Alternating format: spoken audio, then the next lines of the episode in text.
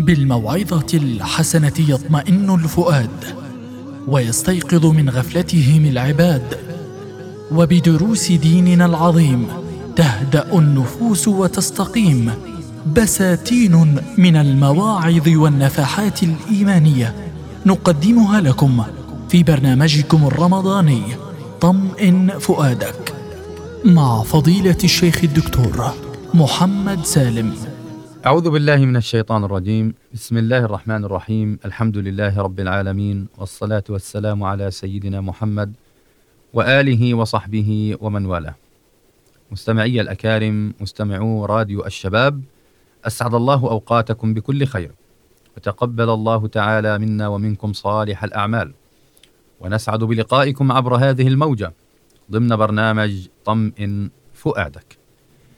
لنتحدث في هذه الحلقة في ظلال موضوع من الموضوعات المهمة التي تبرز أهميتها من خلال تعلقها بأظهر شعيرة نقيمها في ليلنا ونهارنا إنها الصلاة. وموضوعنا اليوم هو الخشوع في الصلاة. فالصلاة عمود الدين وهي نور ونجاة لصاحبها يوم القيامة. ومن عظيم أمر الصلاة أنها الفرض الوحيد الذي فرضه الله تعالى في السماء في ليلة الإسراء والمعراج. وهي أول ما يحاسب عليه العبد يوم القيامة. فإن صلحت صلح سائر عمل المسلم. وإن فسدت فسد سائر عمله. وإن لب الصلاة وأساسها وثمرتها الخشوع فيها. والخشوع في الصلاة هو سرها الأعظم. ومعنى الخشوع هو تحقق تذلل القلب وخضوع القلب وانكسار القلب لله تعالى. والخشوع في الصلاة معناه أن يتفاعل المصلي مع ما يقرأه ويتلوه ويؤديه في الصلاة فيشعر أنه في صلة دائمة متصلة قوية مع الله عز وجل أثناء الصلاة. واعلموا أيها الإخوة الكرام أيتها الأخوات الكريمات أن الخشوع محله القلب وبخشوع القلب يتحقق خشوع الأعضاء والجوارح وإنه لا يظهر على الأعضاء والجوارح أي إن الخشوع يظهر على الأعضاء والجوارح التي هي العين واللسان والأذن واليد والرجل. وإن أكثر علمائنا على أن الخشوع في الصلاة سنة من سننها. وقيل الخشوع واجب من واجباتها. وقد بدح الله سبحانه وتعالى الخاشعين وبين عظيم أجرهم. فقال تعالى قد أفلح المؤمنون الذين هم في صلاتهم خاشعون وبين الله تعالى أن الصلاة يستثقلها كثير من الناس ومن بينهم المنافقون. أما أهل الخشوع في الصلاة الذين يحبون القيام إليها فإنها عليهم خفيفة يسيرة. قال تعالى واستعينوا بالصبر والصلاة وإنها لكبيرة إلا على الخاشعين. الذين يظنون أنهم ملاقو ربهم وأنهم إليه راجعون.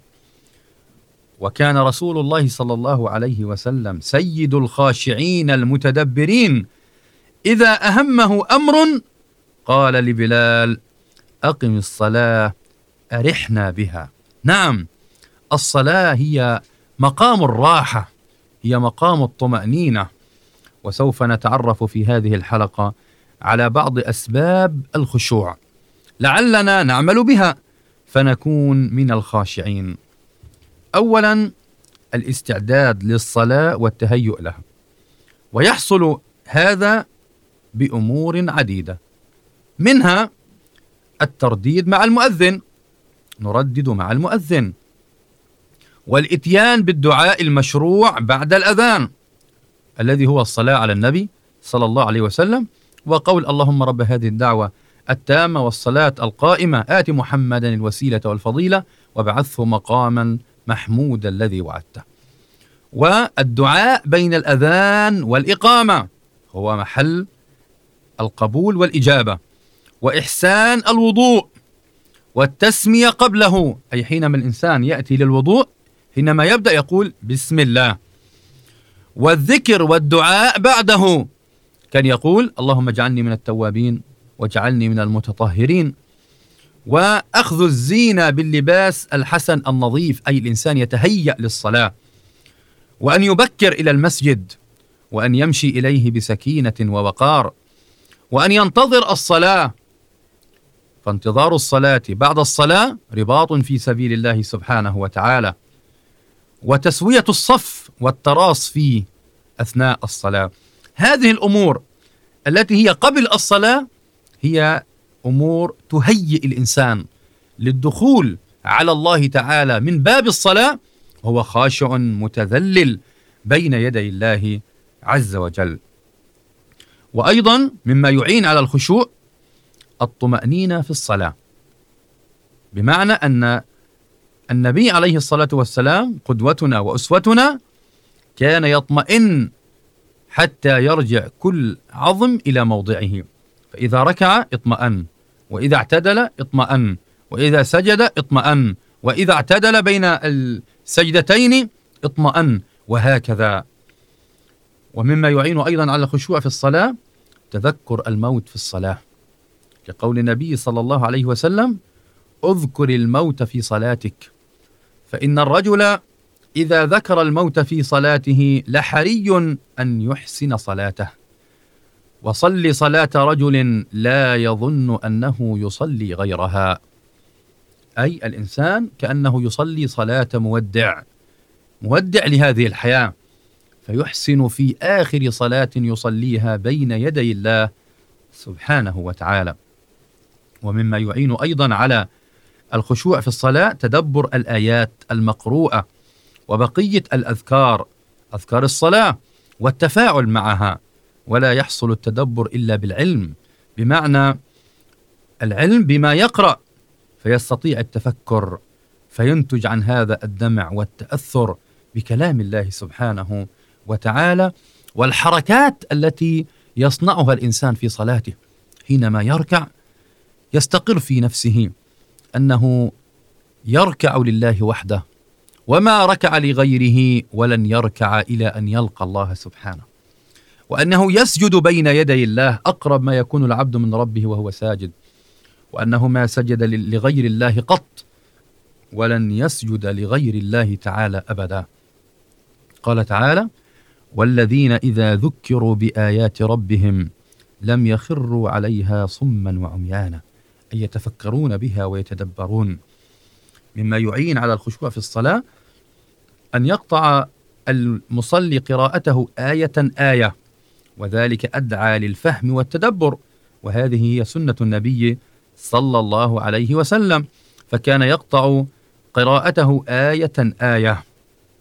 وأيضا مما يعين على الخشوع في الصلاة ترتيل القراءة وتحسين الصوت بها لقوله تعالى ورتل القرآن ترتيلا ولقول النبي صلى الله عليه وسلم زينوا القرآن بأصواتكم ومما يعين على الخشوع في الصلاة أن يعلم المصلي أن الله يجيبه في صلاته. فإذا أيقن المصلي هذا حمله هذا على الخشوع والتدبر والأناة. قال النبي صلى الله عليه وسلم قال الله عز وجل أي في الحديث القدسي قسمت الصلاة بيني وبين عبدي نصفين ولعبدي ما سأل ولعبدي ما سأل. وأيضا مما يعين على الخشوع النظر إلى موضع السجود لما روته عائشة رضي الله عنها أن رسول الله صلى الله عليه وسلم كان إذا طأطأ رأسه ورمى ببصره نحو الأرض نحو الأرض أي مكان السجود. وأيضا مما يعين التنويع في السور والآيات والأذكار والأدعية في الصلاة وهذا يشعر المصلي بتجدد المعاني. فالتنويع من السنة وهو الأكمل في الخشوع. فلا يتعود المصلي على قراءة مثلا سورتين إيه، لا يتعداهما في فيما تيسر بعد الفاتحة. لا بل ينوع من آيات الله سبحانه وتعالى ومن قصار الصور وهذه الآيات العظيمة. وأيضا يعدد آه، الذكر فكل الأذكار الواردة عن النبي صلى الله عليه وسلم في الصلاة لها أكثر من صيغة. وهذا كله من أجل أن آه، يركز الإنسان يخشع الإنسان يعدد الذكر يعدد الدعاء فدائما في تجديد دافع وحامل على الخشوع بين يدي الله سبحانه وتعالى. وأيضا مما يعين على الخشوع في الصلاة الاستعاذة بالله من الشيطان. فالشيطان عدو لنا ومن عداوته قيامه بالوسوسة للمصلي. كي يذهب خشوعه ويلبس على المصلي صلاته. وقد أرشدنا النبي صلى الله عليه وسلم إلى مواجهة كيد الشيطان وإذهاب وسوسته بماذا؟ بالتعوذ بالله منه. أي أن يقول أعوذ بالله من الشيطان الرجيم. أو أعوذ بالله السميع العليم من الشيطان الرجيم كما ورد في الروايات. وأيضا مما يعين على الخشوع في الصلاة معرفة مزايا الخشوع في الصلاة. انسان بده يخشع في الصلاة وبده يعرف شو الأجر بده يعرف إنه إيش الأمر الأثر اللي بترتب على الخشوع. ف إيه، قال النبي صلى الله عليه وسلم ما من امرئ مسلم تحضره صلاة مكتوبة فيحسن وضوءها وخشوعها وركوعها إلا كانت كفارة لما قبلها من الذنوب ما لم يؤت كبيرة. وذلك الدهر كله. الصلاة نصليها يمحو الله سبحانه وتعالى بها الذنوب التي خلت بشرط أن يتم الإنسان ويحسن الوضوء والخشوع والركوع والذكر في هذه الصلاة. وليس آخرا مما يعين على الخشوع في الصلاة الاجتهاد بالدعاء في مواضعه في الصلاة ولا سيما في السجود. قال نبينا صلى الله عليه وسلم أقرب ما يكون العبد من ربه وهو ساجد فأكثر الدعاء. أخي الكريم أختي الكريمة هذه بعض الأسباب التي تعيننا على الخشوع في الصلاة فلنعمل بها لنحوز بأجر إقامة الصلاة كاملة. والله واسع عليم. نسأل الله أن يعيننا على ذكره وشكره وحسن عبادته. لذا اخشع في صلاتك وطمئن فؤادك. والسلام عليكم ورحمة الله وبركاته. بالموعظة الحسنة يطمئن الفؤاد ويستيقظ من غفلتهم العباد. وبدروس ديننا العظيم تهدأ النفوس وتستقيم. بساتين من المواعظ والنفحات الإيمانية نقدمها لكم في برنامجكم الرمضاني طمئن فؤادك. مع فضيلة الشيخ الدكتور محمد سالم.